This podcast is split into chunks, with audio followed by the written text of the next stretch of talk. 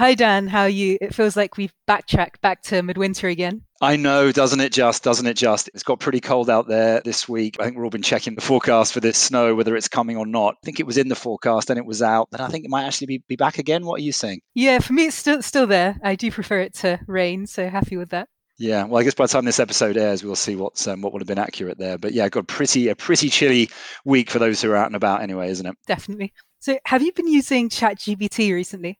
Good question. I have a little bit. It feels like it's all the rage to be talking about it, doesn't it? Actually, one thing I've been finding quite interesting, it's quite good at coming up with little names for sort of articles, blogs, and even podcast episodes, interestingly, if you ask it the right question and sort of seed it with the right ideas. Yeah, and I think it, I've seen it write a few good articles as well. Yeah, I've seen it write a few. I think one of the issues with investing is that it's it's trained on data pre 2021, I think, isn't it? So if you if you try and ask it something around the current investment climate, it, it sort of goes a bit vague. But I think it can do like sort of how to things, can't it? Broader things that rely on kind of more evergreen kind of knowledge. It can come up with quite good little distilled summaries. Yeah, and I think a few other companies wrote similar products to it, but they don't seem to be quite as good. Have you seen that? Yeah, well, I've, I've heard a lot. Because you've heard a lot about Google, and that's sort of a bit of a battlefield there, isn't it? In in the in the sort of AI ch- chat front, it really seems to move things forward, though, doesn't it? I mean, it's really grabbed people's imagination and attention more than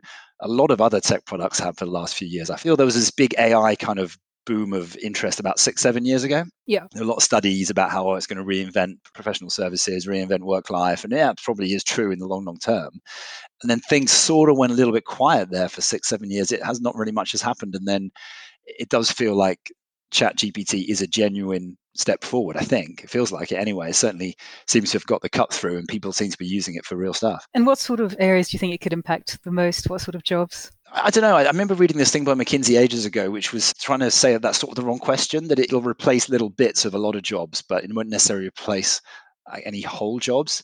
Um, and you can sort of see that in that it's like a maybe in like a more helpful companion for, for all of us. Like if any of us want to get sort of up to speed on a topic it can help us put together some background. I think it is quite good at writing actually genuinely as well. Like if you want like little witty energetic opening few lines for an article or something if you give it the right ideas it will come it comes out with really good stuff. So I, I think for writing i think journalists will probably use it as an aid rather than a replacement i think is is important because i you know, I think whole articles with something missing there as well. But I, I, think using it as an aid in terms of writing, looking for background, that sort of stuff feels like sort of the way to go. And do you think there there'll ever be an audio version of it available as well? So then we could interview that, for example. Yeah, maybe it's interesting, isn't it? Because uh, part as part of that AI boom six, seven years ago, I think everyone said, "Oh, these voice assistants are going to be the future, like the Siri and Alexa and stuff." And of course, they they haven't basically. I don't think anyway. They're kind of still basically the same as they were six or seven years ago. I mean, they've revolutionized the way I boil eggs in the morning and turn the radio on, basically. But that's, you know, that that that's about it. I mean, they, they could be about to change the world, and what do I know? But they were sort of the future, and they weren't. There's something awkward about the voice interface that's so much harder. And so, so going back to the chat interface does seem to have been quite a good idea. But I don't know. I mean, we, we've been sort of brainstorming a bit internally, haven't we? Ways it could change our world. You, you can see arguments for like, you know, we spend time drafting things like know, statements of investment principles, right, for pension schemes. And there are tons of those on the web now that are in the public domain. So you could see a world where a chatbot learns from all of those and produces first drafts of those pretty reliably. Although I don't know how much time that actually would really save these days, given you know kind of got those drafts anyway, haven't we? Yeah. There's obviously the the investing question as well, right? In terms of how it would actually change investing. Yeah, I've seen some answers there that that say it's like based on the information that it has, this is its advice. But do note that, you know, investments have a, a, certain degree of risk and there's no certainty. So it does seem to be able to to mimic investment advice. Yeah, and, and basically not saying very much and kind of sitting exactly. on the fence and caveating everything very heavily. Yeah, exactly. Well, well yeah, I was also going to say, like, I think machine learning machine learning is definitely not a new new thing in investing right so lots of these famous quant houses have been using kind of machine learning type algorithms for a long long long time so in that sort of slightly narrower sense it's already out there being used and influencing markets and has been for a long time i think so i, I don't know that that I don't know we should be looking to that as a good game changer yeah. Should we, should, we, should we just do a quick preview of this week's episode? Yeah, sounds good. So we're talking credit. Yes. So we're, we're hosting Jeff Boswell, who gives us an overview of all credit markets and which areas are particularly looking attractive. Yeah, and I think we've been hoping to do this for a while. It's actually it's quite hard to find folks who can give that really good perspective over all of the credit markets. I think because they tend to be quite specialized uh, sort of markets, but it's a you know, really important market. I think for a lot of our clients, it's been really important in terms of the market dynamics over the last sort of couple of years. Obviously, they've had really bad returns last year, but then there's been a sort of whole kind of reset in terms of valuations and yields and spreads looking a lot sort of better. So, kind of wanted to kind of have that, trying to unpack what do higher yields mean, what are spreads telling us, what about different markets, investment grade, all that, all those sort of questions. And I think it'd be a good conversation with Jeff. Definitely. All right, should we do it? Let's go for it.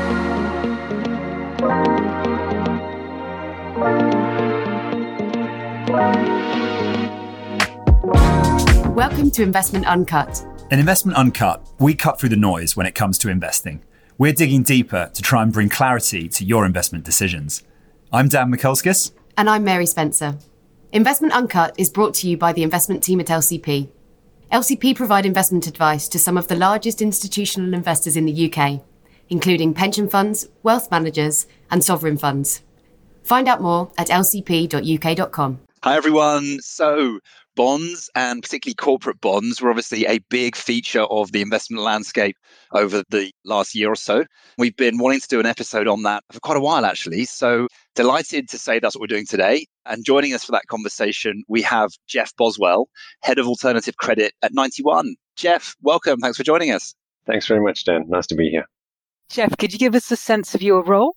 Sure. So, as Dan said, I'm head of alternative credit, but my day job is really I'm one of the PMs on our multi asset credit strategy, where we invest across a variety of different corporate bond markets. Yeah, and I guess it's that breadth of your experience that we're kind of really keen to tap into today because you can hopefully sort of play across those a little bit and give us a bit of broad insight into how you think about them. Jeff, before we get into all the detail, what's one thing we should know about you that we wouldn't find on your CV? Probably the most interesting fact outside of what's on the CV is I have three kids. And totally coincidentally, their birthdays are the 19th of May, the 21st of May, and the 22nd of May. So May is safe to say, I think, a very busy month for us. Wow, that is pretty amazing. So we're coming up to that, and this the planning cycle must have started for this year, I suppose, has it? And has already. I think as a guy, you generally the discussion I have with my wife is about having one birthday party for the three of them, but she's always very keen for them to have their own thing. So anyway, it's a very busy month, safe to say. Yeah, it must help with the passing down of clothes and stuff. They're all seasonally appropriate at the right sizes and stuff generally. So it does totally cool. Perfect. So shall we get into it then? If you could talk us through the bond market sell off last year and what that meant for different parts of the market, what you saw. 2022 was a brutal year for fixed income investors in general and certainly credit as a part of that. And really driven by, I suppose, two big themes. The first was the massive reset in underlying Govy rates that we saw. On top of that, we also saw meaningful widening in spreads. So what that meant was that certain parts of the market ultimately ended up with returns which were even worse than what you saw through the GFC. And notably in that regard, it was investment grade credit, which was really at the epicenter of the sell off when you actually peel back the layers of the onion, that rate sell off that I talked about, which really started things at the start of the year, meant that we saw a meaningful underperformance of the quality ends of the market. So I mentioned investment grade credit, but was anything that basically had a duration angle to it was for sale for certainly the first six months of the year. As we then progressed from I suppose, rates concerns to slightly more growth concerns, that's where we started to see the spread widening, leaking into the lower rated parts of the market. But net net, what you'd say is looking across where asset classes ended the year, it was generally a year where quality underperformed, certainly relative to the role that you would have expected it to fulfill within portfolios, but a very brutal year pretty much across the board. Yeah, I mean, I think it was one of the worst worst year ever for the Bloomberg Aggregate Barclays Aggregate Index. Lots of stuff suggesting that it's worse for 50 years or more, and that's certainly at the higher quality end absolutely phenomenal. I mean, if you think about the global investment grade market, global investment grade corporate market was down 19% at a point in time. We ended the year down 15%, but that compares through the GFC where that market was down about 7%, depending on the index that you looked at. So some really brutal negative return numbers. The upside of that, and no doubt we'll talk about it, is that it's led to total reset in valuations. And certainly from a yield perspective, but also from a spread perspective. Interestingly, yields look probably slightly more attractive than spreads, but I'm sure we'll dive into that.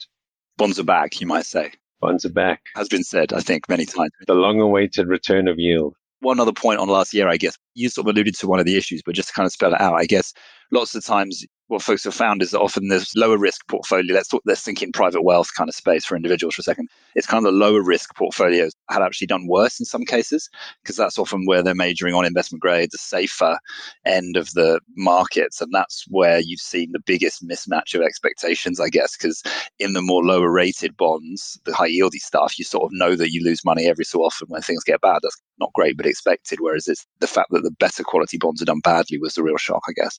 Absolutely. I mean, and those better quality bonds that you talked about, because of the yield that they went into that sell-off at, they had multiple years of return wiped out through the course of last year. Last year, again, to put some context for you, so European investment grade, that index started the year with a yield of just half a percent and ended the year with a yield of 4%. You went into that with a portfolio giving you only half a percent and you ended up with negative total returns of around 11% for that market. So it was phenomenal fortunately, people who maybe expected that portion of their portfolio to provide a bit more of a defensive anchor because of that nature of the sell off where you had rates and spreads selling off and ended up doing totally the opposite. So, what area held up the most then? Unsurprisingly, floating rate credit did relatively well. So basically, those parts of the market where I suppose they didn't have that rates element to the sell off. So they had the spread widening element, but not necessarily rates. So if you looked at the kind of superstar performers of the year, loans, so leverage loans in both the US and Europe, where I think the standout asset classes. US leverage loans is a good example, ended the year only down about 1%. European leverage loans were down about 3%. And that plays, I mentioned it earlier, but investment grade being down 15 odd in the US investment grade and European high yield being down about 11. So it gives you an idea just in terms of, I suppose, the rates impact that you had on traditional bond markets, the non-floating rate element to the market. There were a couple of other areas that did relatively well, again, generally floating rate orientated. So parts of the structured credit landscape kind of held up reasonably well. Floating rate was probably the biggest thing that saved them. But realistically, it was anything which didn't have the rates element to it, which actually did slightly better. And in terms of where big picture, where that puts us, I mean, I love those charts that kind of show the last decade of where spreads have been It's kind of like a bar. And you can see where that little marker on in the big bar as to where we've been. And for so long, you see those, and it's right slammed at the bottom of that range for the whole time. And then it seems to have gone all the way back almost to the other side, or has it? In your view, is it now normal? Is it more normal? Is it on the way to somewhere else? Is it overstretched? How are you seeing that now?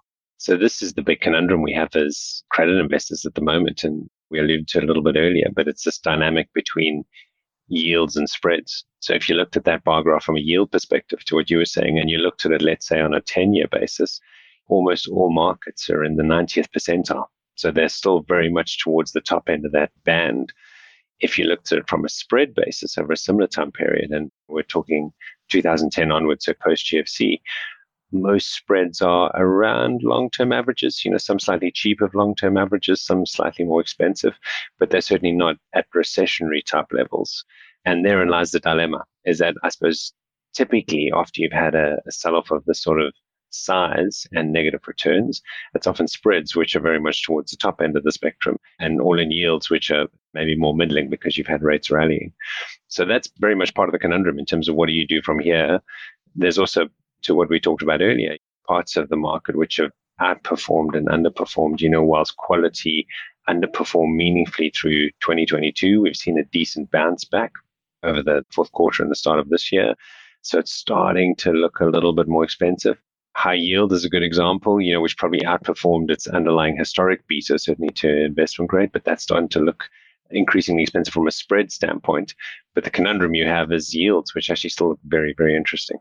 Yeah, and just to jargon bust a little bit on that for a second. I'm sure most listeners will be familiar with difference between yields and spreads, but just, just sort of double back on it for just a second. I guess yield is obviously the all in yield you get from a bond, pretty good proxy for what the return you're going to get. So that might be what a lot of folks are interested in because why wouldn't you be interested in the return? But then, of course, the spread is that bit in excess of what you get from government bonds, which is when it comes down to it, is what we're really interested in for corporate bonds, because that is the extra piece that you're getting or risking by being in those corporate bonds. So, is the right way to think about corporate bonds more trying to assess the spread then rather than assess the yield? Or you, what you're saying is it's just a mix of the two, basically? I think it is a mix of the two, and rightly so. As credit investors, we are most concerned with spread because spread is ultimately what compensates us for things like credit risk, for default risk, for liquidity risk. And I suppose that's usually a very good barometer in terms of, I suppose, depending on where spreads are, when to increase risk within your portfolio, alternatively, when to decrease risk and effectively wait for a more interesting entry point. The conundrum that you have at the moment is there's a bit of a mismatch because you've had such a massive repricing of the government bond curve. And so that's really the conundrum because as credit investors, whilst we talk about spread, the best indicator of forward looking returns in our portfolio is the yield of the portfolio. If we look at our MAC portfolio as a good example, which has got a yield of getting on 9%, that typically as a credit investor, you look at that and say, well, that portfolio is going to give you on average a 9% return over realistically probably the next three years. It might not necessarily be straight line in that regard. So there'll be some better years and some worse years, but it's your best indicator for looking return. And this is really the conundrum is that I think you've got, depending on your orientation, if you're more worried about total return, yields certainly look a lot more interesting. Whereas if you're a purist and you're looking at purely from a spread perspective in terms of incremental spread to the risk free, then things are still interesting. And I should say, when we say spreads are around long term averages, spreads in credit markets often live below long term averages for long periods of time, certainly in the era of financial repression that we've had over the last 12 or 14 years. Spreads are interesting, they're just not as interesting as yields are. It would be great to explore decision making with you. How does the macro environment play into that versus, say, fundamentals? This question, I suppose, comes back down to what we were talking about spreads in terms of what are you really getting paid for? And we're at an interesting junction now in terms of having such a variety of potential macro outcomes from here. There's a no landing scenario, which people are talking about. There's a soft landing scenario. There's a harder landing there's a very hard landing scenario from a macro standpoint. And depending on where we land in terms of that macro outcome, is going to have a meaningful impact in terms of where we end up from a corporate stress and a credit default standpoint. We're big believers that making big macro forecasts, it's exceptionally difficult to get them right and consistently right. So that's the big focus for us is really on an individual name basis, trying to find those names which we feel we have a good sense as to how they'll perform across those different ranges, and that give us a nice symmetry or an asymmetrical payoff profile, which is certainly in our favor. I was going to say, you got those four scenarios. I was about to ask if you can tell us which one of those we're going to be in. That'd be absolutely fantastic. The point of credit investing is actually you do not need to know.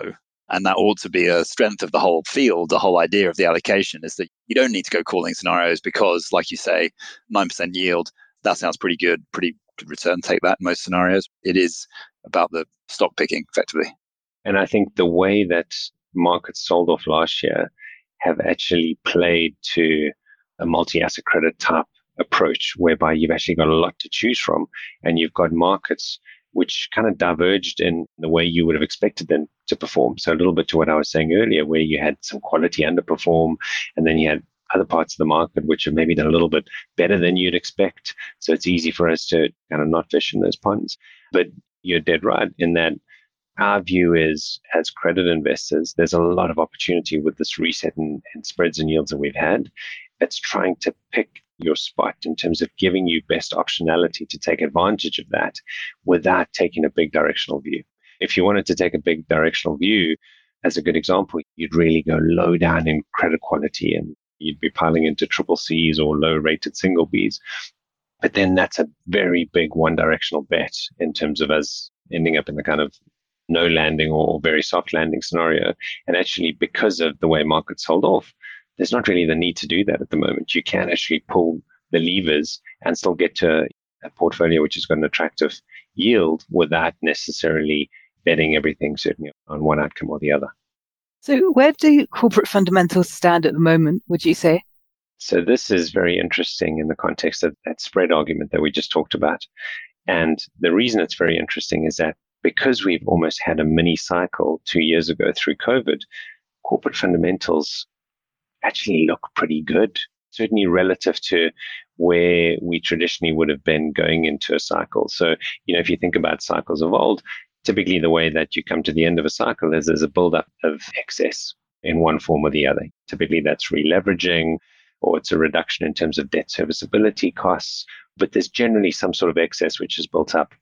Interestingly, in this cycle, because we almost had a kind of mini purge through COVID, and you had a shift in corporate behavior to survival and deleveraging and terming out of debt maturity and locking in low coupon debt, generally the starting point for corporate fundamentals is actually pretty good. Whether that's investment grade markets that you look at or whether it's the high yield markets, leverage levels are certainly relative to an historical context, probably middle of the cycle type range, if not slightly lower. Now, interestingly, again, certain people will point to movement in things like leverage ratios, but that's a little bit of, of, a change in terms of the constitution, the constituents of some of those indices, which we can talk about. But generally, your starting point is actually pretty good. One of the big things we get asked about is maturity walls. And corporates generally have done a lot of work in terms of pushing out the maturity wall so they don't have near term debt maturities to deal with. No, I was just going to say, it almost sounds like the normal cliche is that bond folks tend to be pessimistic about the world and are very worried about things. Whereas that almost sounds a bit controversial hearing you say that actually things are pretty decent, pretty fine. And it's almost like the equity people at the moment who are kind of worrying about, oh, are things too richly valued and could there be an earnings recession kind of thing. So I don't know. Does that make sense? It feels like I think roles have been reversed a little bit. And do you find you have to kind of whisper that positive view on corporate fundamentals because people are going to kind of get all worried about it? There could be an element of that. I mean, possibly part of that is valuation based maybe as a credit investor, you know, looking at these yields when you're in the 90th percentile, you feel that you've got a little bit more buffer. Fair to say, as we were talking about different economic scenarios, there is a bad scenario where default rates do surprise to the upside. So if we end up in, let's say, a very hard landing, to bring it back to default rates to give you some sort of perspective here. So default rates now are bumbling around one to two percent, depending on which market you look at in the sub-investment grade space. Long-term averages are around three, three and a half percent. Historical cyclical peaks are 10 to 12 percent. If you go back to the kind of GFC, dot com boom, etc. I suppose our starting point is if you end up in, let's say, a modestly hard landing, some sort of economic contraction, but nothing significant, it's difficult to see how you get up to those 10 to 12% default rates because you haven't had that excess built up that I talked about. And then again, you go back to the dot com or go back to GFC, there was a lot more excess and leverage levels were higher. Debt serviceability ratios were certainly a lot worse than they are here. But there is a scenario. And this is the thing when you fast forward this forward 12 months and you call me up on that, there is a scenario where does surprise to the upside, but it's difficult to see in one of those more moderate economic outcomes as getting up to anywhere near those sort of numbers. So, given fundamentals look good, how do you narrow down the universe and pick names?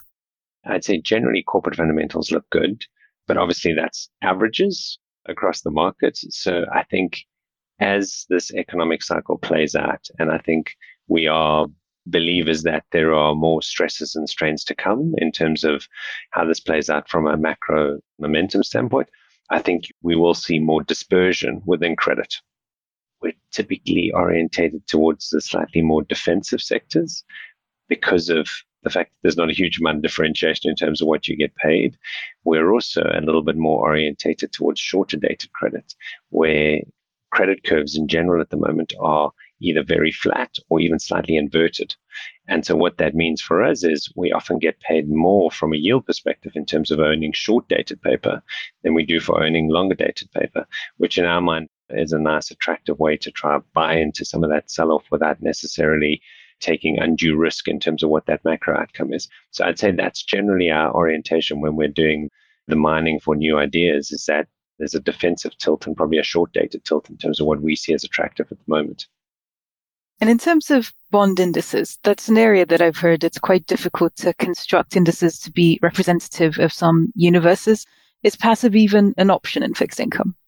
I think in asking this question, we're very conscious about asking an active manager about passive investing. So I, I suppose it's probably not going to shock us on your answer, but I, I think this is a genuinely interesting point. I'm interested to hear how you think about it. As an active manager, you're not going to be surprised at my answer. It is legitimate and backed up by fact. There are passive alternatives to your question, Nikki. So there are reasonably large ETFs which you can buy into. What I'd say is interestingly, there's a couple of dynamics at play trying to buy credit or fixed income passively. The first is that interestingly, the cost of those ETFs is still reasonably high relative to what you'd pay an active manager. Obviously, within equities, we've seen a total collapse in terms of fees on passives. Whereas if I take HYG as a good example, so that's the biggest high yield ETF, so US high yield ETF, the expense ratio for that vehicle is 48 basis points, which is, again, it's not extreme, but it's certainly not the single digit basis points that you have within equities.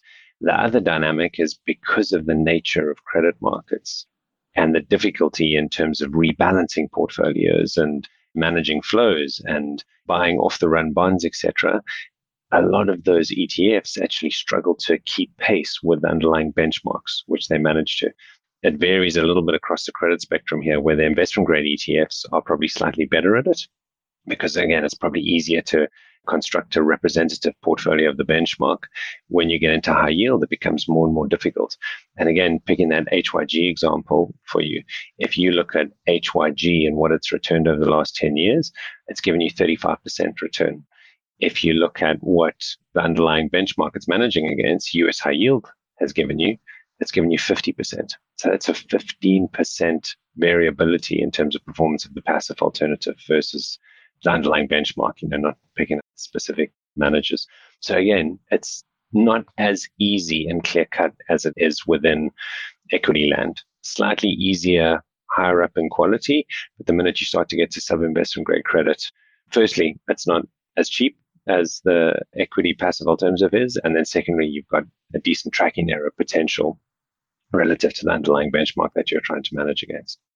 One question that I've thought a lot about is actually almost more theoretical, sort of high level than that, which is kind of saying in equities, you have this argument, market efficiency effectively, and people have different stances on where they are on the spectrum of believing in that. But I think a lot of folks will sort of accept there's some level of market efficiency. And so the price that the market is ascribing to a company is a decent proxy for the amount of capital you should allocate to it. So therefore, a market cap index is at least a decent starting point for constructing a portfolio. Whereas in bond indices, I guess often it's well, isn't it always it's the issuance is driving the sizing in the index, which is a quite different thing. By passive, you are letting that drive your capital allocations, which feels to me there's a much shakier theoretical foundation compared with equity passive, where you can sort of say, well, yeah, if you believe in efficiency, it makes sense, but you don't have that in credit.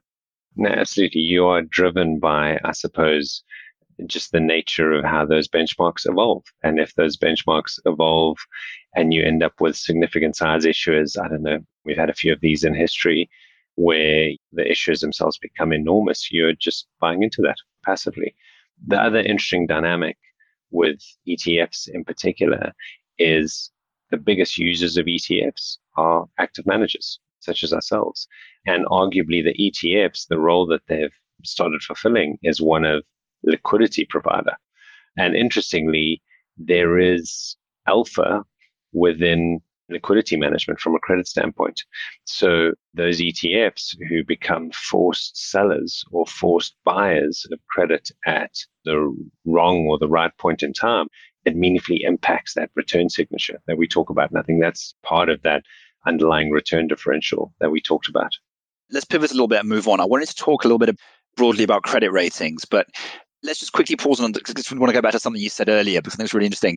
Is sort of a cliche, but also a truism to think about cycles in credit. I guess times are good, then times are bad, then times are good again, broadly kind of thing over time. That's sort of what happens. And particularly in credit, that's borne out through companies defaulting, losses, and then spreads getting wide, then spreads getting narrow, all that kind of stuff that folks will be familiar with. The question, I guess, that I've always thought is intriguing is was COVID actually the end of a cycle or not? Can you clear that up for us? I'm not sure. Some people sort of seem to say it is, and so we're in the opening of a new cycle, whereas some people will say, oh, no, no, no, no, no, it wasn't a proper cycle end. So actually, we're still in the very extended phase of the cycle that started post financial crisis. So how do you see that? I mean, you could argue it wasn't a traditional cycle. Certainly, it was kind of forced upon us. My counterpoint would probably be I think at that point in time, large parts of the market were talking about it. It had been a very long cycle and we're kind of waiting for some sort of catalyst. And then the catalyst ended up being COVID. From a credit investor standpoint, I suppose, what actually played out? Well, default rates within the US and Europe went up to around about the 6% mark, spiked up and then spiked down again. But ultimately, what is a credit cycle? Well, a credit cycle is getting to the end of effectively easy money and then having some sort of purge of the weaker corporates and then a reset in terms of management's objectives and focus. And you had that increase in defaults. And probably one of the biggest things that we saw, which is impacting that corporate health piece that we talked about earlier, is management's orientation because of COVID shifted towards deleveraging, cash flow generation, balance sheet repair, less shareholder friendly actions. And that gave us a bit of that reset that you would have had in a traditional cycle. So I'd say that's the key is you can debate and it was a very unusual cycle to agree with what you were saying. It was an unusual cycle, but effectively, even though it manifested itself in an unusual manner, it did give us that kind of reset and focus of management in terms of balance sheet repair, which has then set us up quite well for where we stand now. So the bond market cycle committee have met. There is a committee for that, right? They've decided that it was actually the end of a cycle and that we are talking about this as a new cycle. It's good to clear that up. It's rumored. I mean, apparently it's a committee with a it's secret rumored. handshake. There's a committee with a okay. secret handshake, which I'm not like part of. Grey smoke coming out somewhere out of a building that kind of signified that that was the decision had been made. Yeah, okay. Exactly. Credit ratings then. So yeah, the question there. So one question, I guess, is the delineation between investment grade and high yield drives a lot of allocations basically because there are some mandates that focus on investment grade and some that focus on high yield. So you get this, you might say, real bright line between those two. You get lots of issuers that will end up concentrating just on the cusp. And some people will say, well, that's a bit of an artificial distinction, doesn't make that much sense, creates all these kind of inefficiencies. So, how do you see that cusp between investment grade and high yield? Is it a bit artificial? Do you think it makes sense? And I suppose, what are the opportunities that that creates for someone like you? I mean, it, it creates huge opportunity to what you're alluding to in that line in the sand, which the rating agencies effectively decide at points in time. It does feel a little bit arbitrary. And granted, I suppose there is the delineation between typically, you know, more levered balance sheets and slightly smaller businesses and maybe more economically vulnerable versus bigger stable businesses. But again, that line and for all of those corporates that operate around that line, the margins are sometimes very fine. And so certainly if you've got large pools of capital, which are specifically focused on investing within the tram lines, in our mind, those investors which can effectively swim between those two markets, there's often very good opportunity. Certainly from a rising star standpoint. And, you know, there's been numerous studies in terms of how buying into rising stars, how beneficial it can be. Just the jargon bust on that quickly. Do you want to just explain rising stars, fallen angels, just to recap what they are and also what the traditional thinking around them is? So rising stars are obviously names which are high yield rated, so have a rating of double B plus or below, which are then going to investment grade. So typically a rising star is a name which has maybe one investment grade rating and eventually it'll get two ratings or three ratings and it'll get upgraded into investment grade markets. The fallen angels is exactly the opposite. So it's basically investment grade names which have been downgraded to high yield and hence have become fallen angels what we typically see is a lot of those fallen angels, unless there's fraud behind it or something more sinister, a lot of those fallen angels, because of the size and scale and quality of those businesses, ultimately they will bounce back.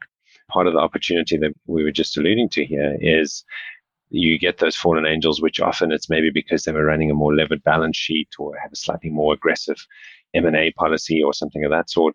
And it's led to them getting downgraded or effectively put in the penalty box by the rating agencies because of the size and scale of these businesses and the levers they can pull once they've sorted themselves out, oftentimes they do bounce back. And so there's opportunity if you can play that interplay between fallen angels and rising stars.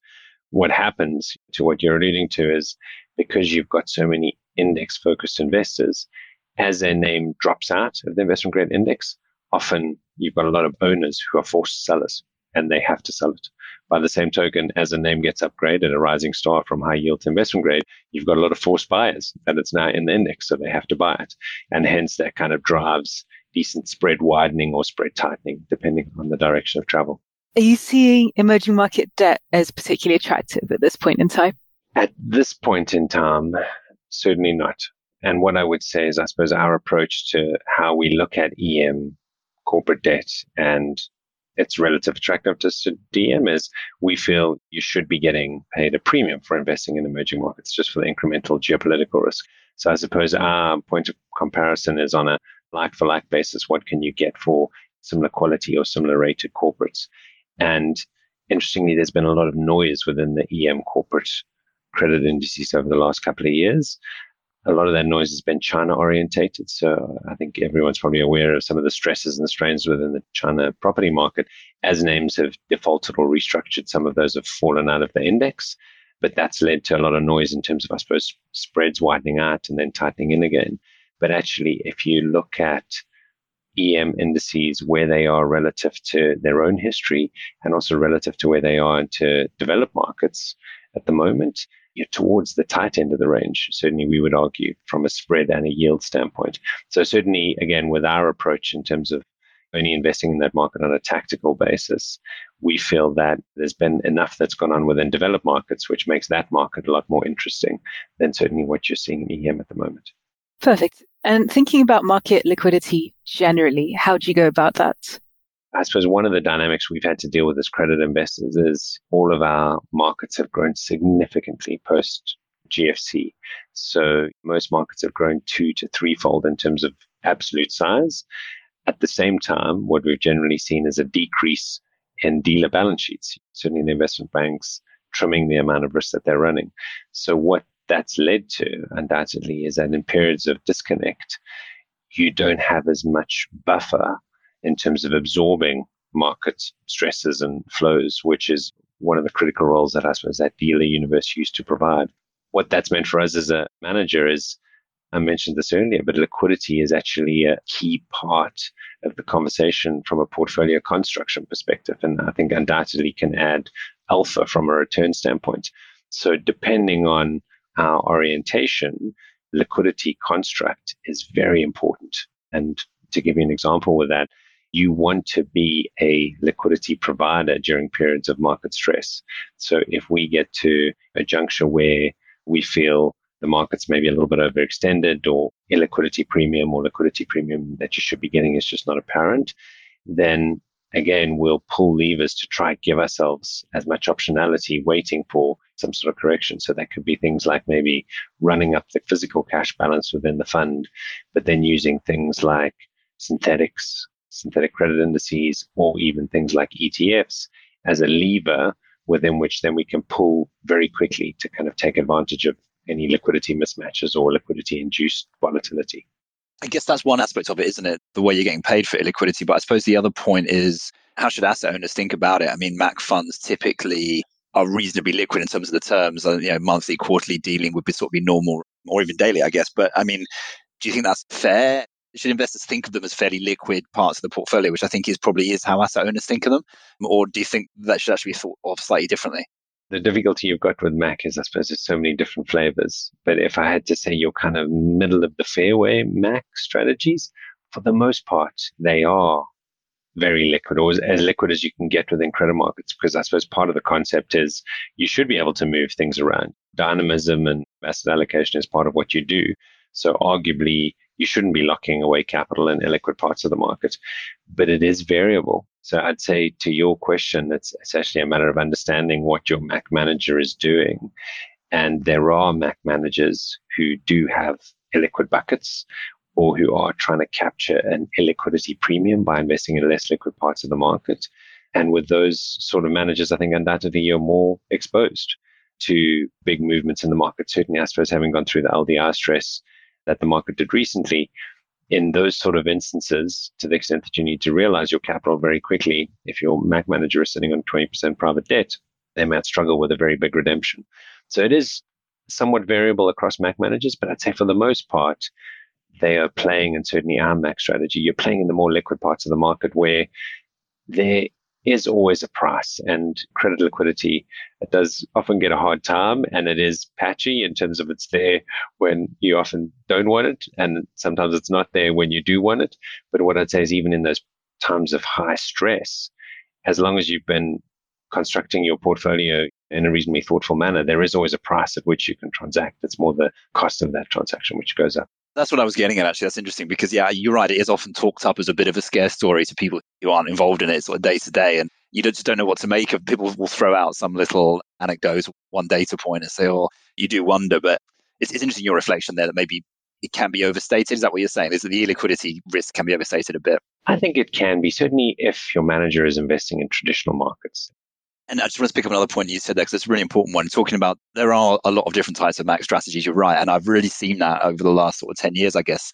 Looking at that area, I think Mac is one area in particular where it's ripe for that, simply because it's almost ironic. It's almost self fulfilling. The more you have a bucket that's defined in a certain way, the more people will look to the edges of that bucket because the existence of a bucket creates opportunities. Because the more you have people aiming down the middle of a categorization, a bit like you were saying between IG and high yield, the more it creates opportunities at the edges. So then other people will focus on the edges and you have to constantly redefine it. I have found that Mac is awfully hard to actually pin down as a strategy. I think it's better to think of it as a spectrum of strategies I guess the key point is you need to know what kind of strategy you're investing in. But even more important than that is to ensure that managers avoid what I sort of call tourism, where you're sort of a middle of the road Mac manager most of the time, but then you kind of get drawn into other things that are just not strictly in the wheelhouse and end up getting you into trouble basically. So I don't know, do you recognize any of that and how would you sort of think about that? Absolutely. Ultimately, you should get a good sense in terms of, to your point, I suppose, what ponds is your Mac manager fishing in?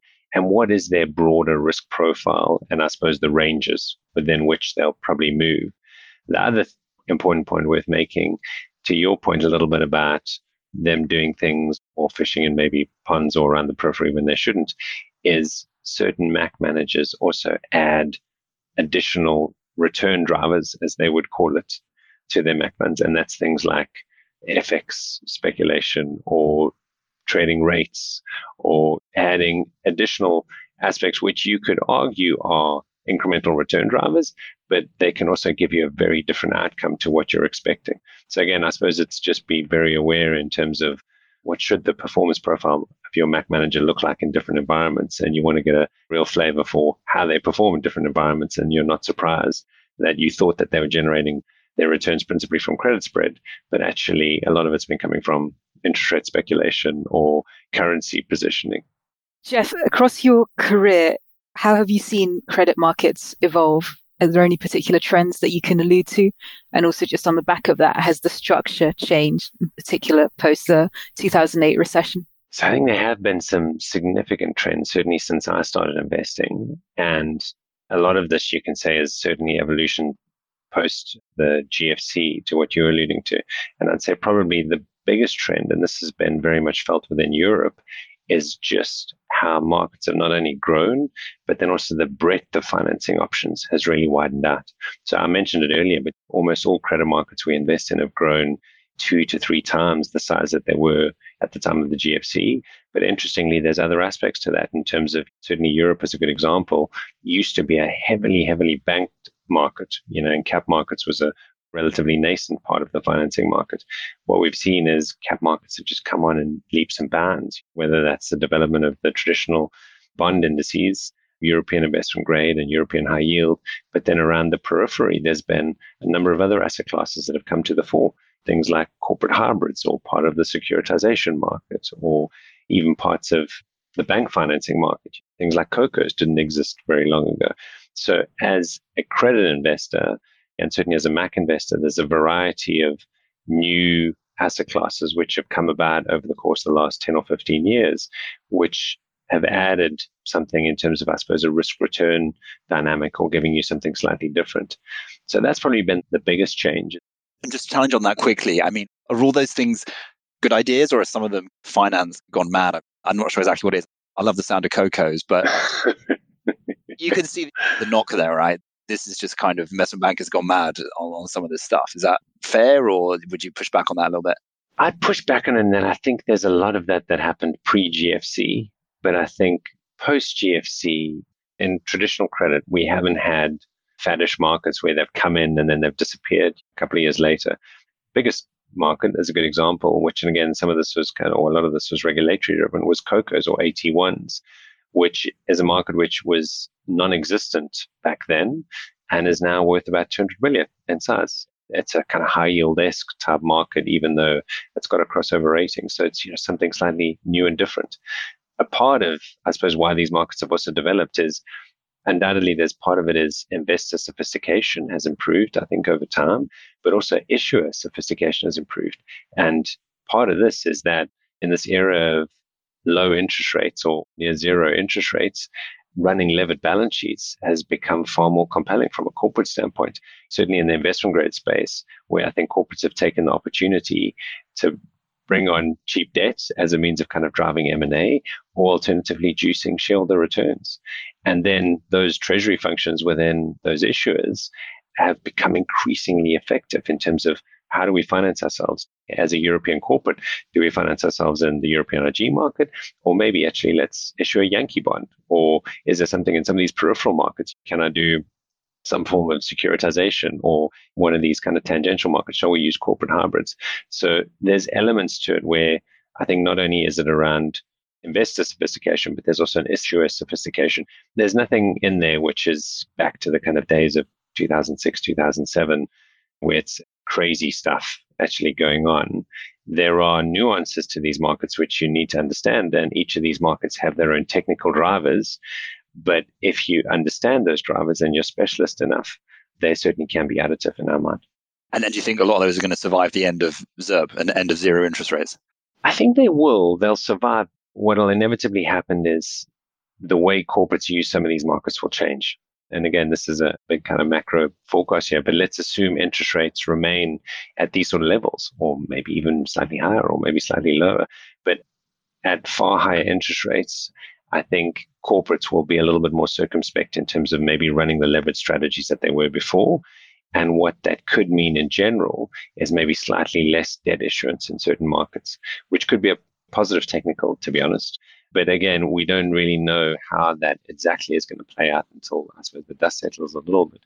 But higher interest rates, I think, undoubtedly will probably mean slightly less leverage on corporate balance sheets, which then will mean shrinkage in some of these markets. We're just not too sure exactly what the scale will be.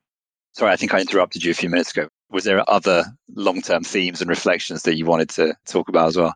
No, so I think that's probably the biggest thing. The other one, which undoubtedly is at the forefront of people's minds is sustainability. And I think we've really seen that market occupying a lot more headspace for both issuers as well as investors. Part of this is undoubtedly wanting to finance a just transition and being wary about the risks around it.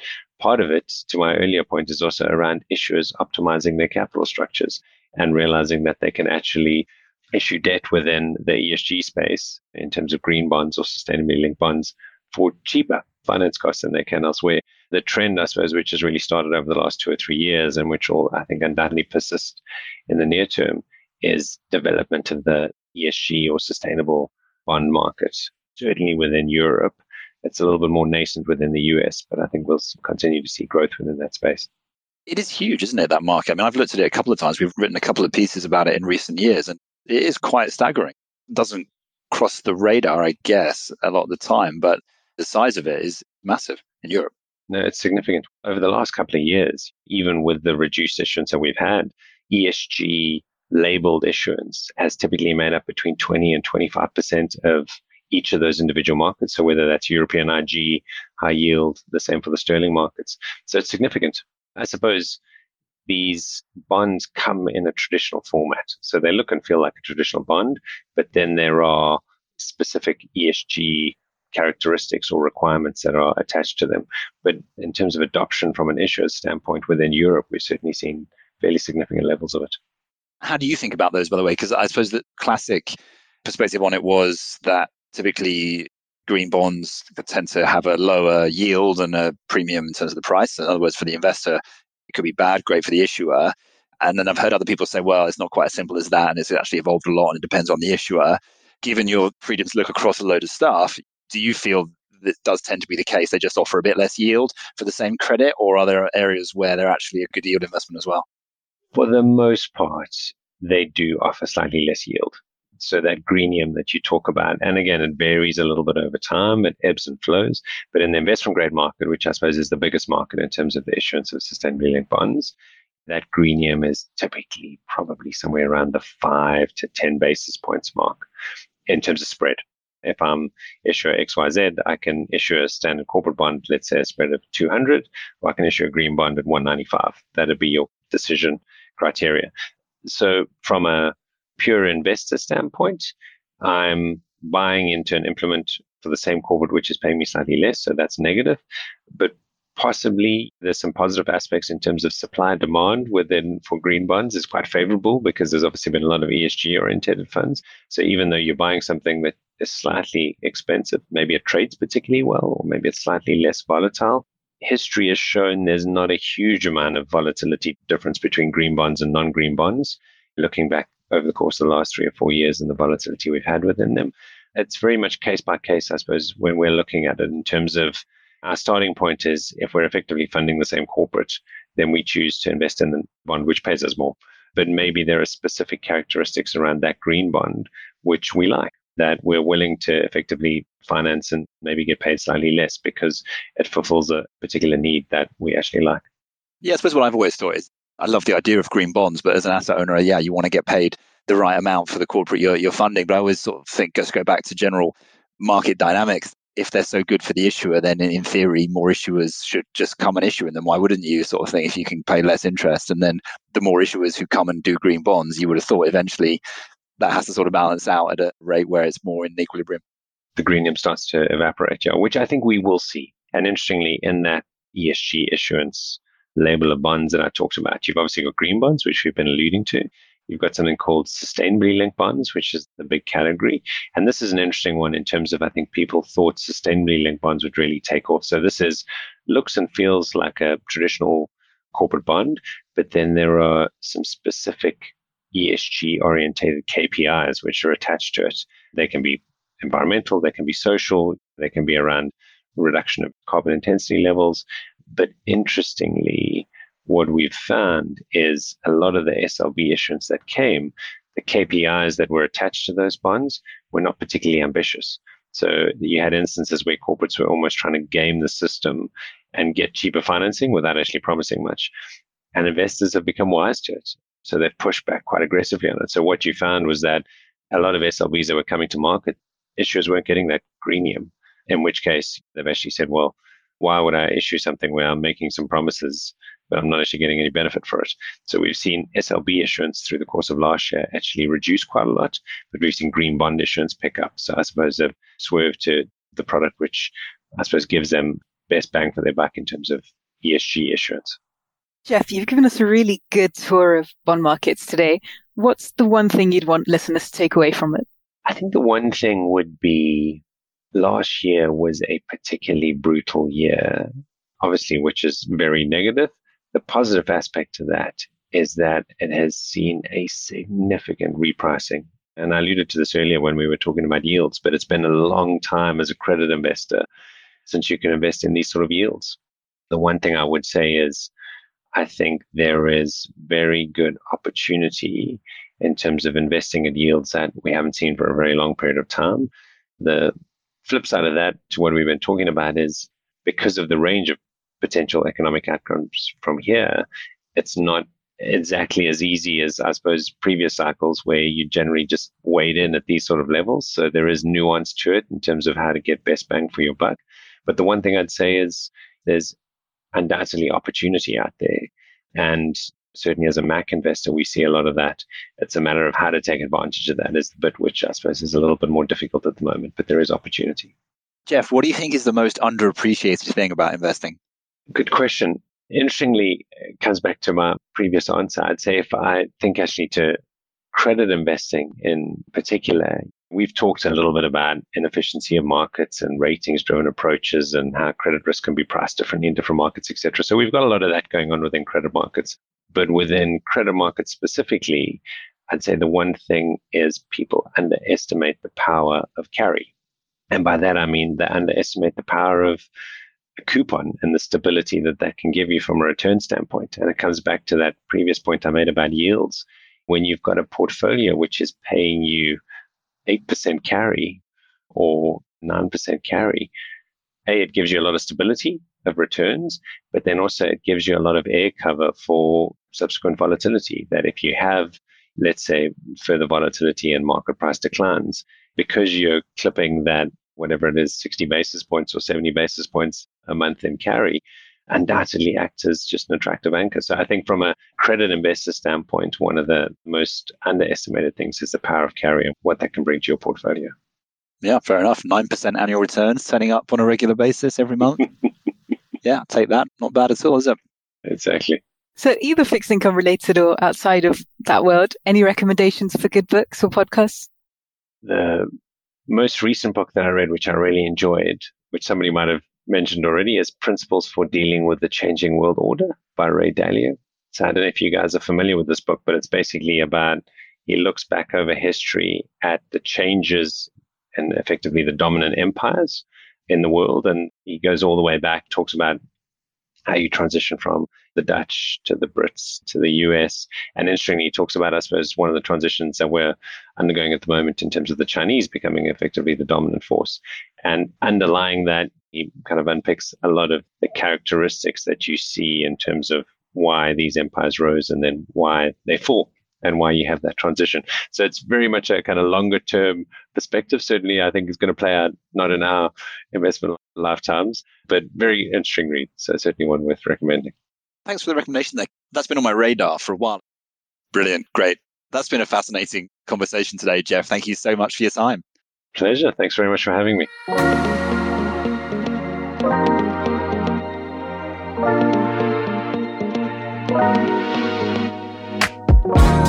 Our podcast is for information and marketing purposes only and does not constitute any form of investment or financial advice. For more information, please refer to our marketing privacy policy on the LCP website.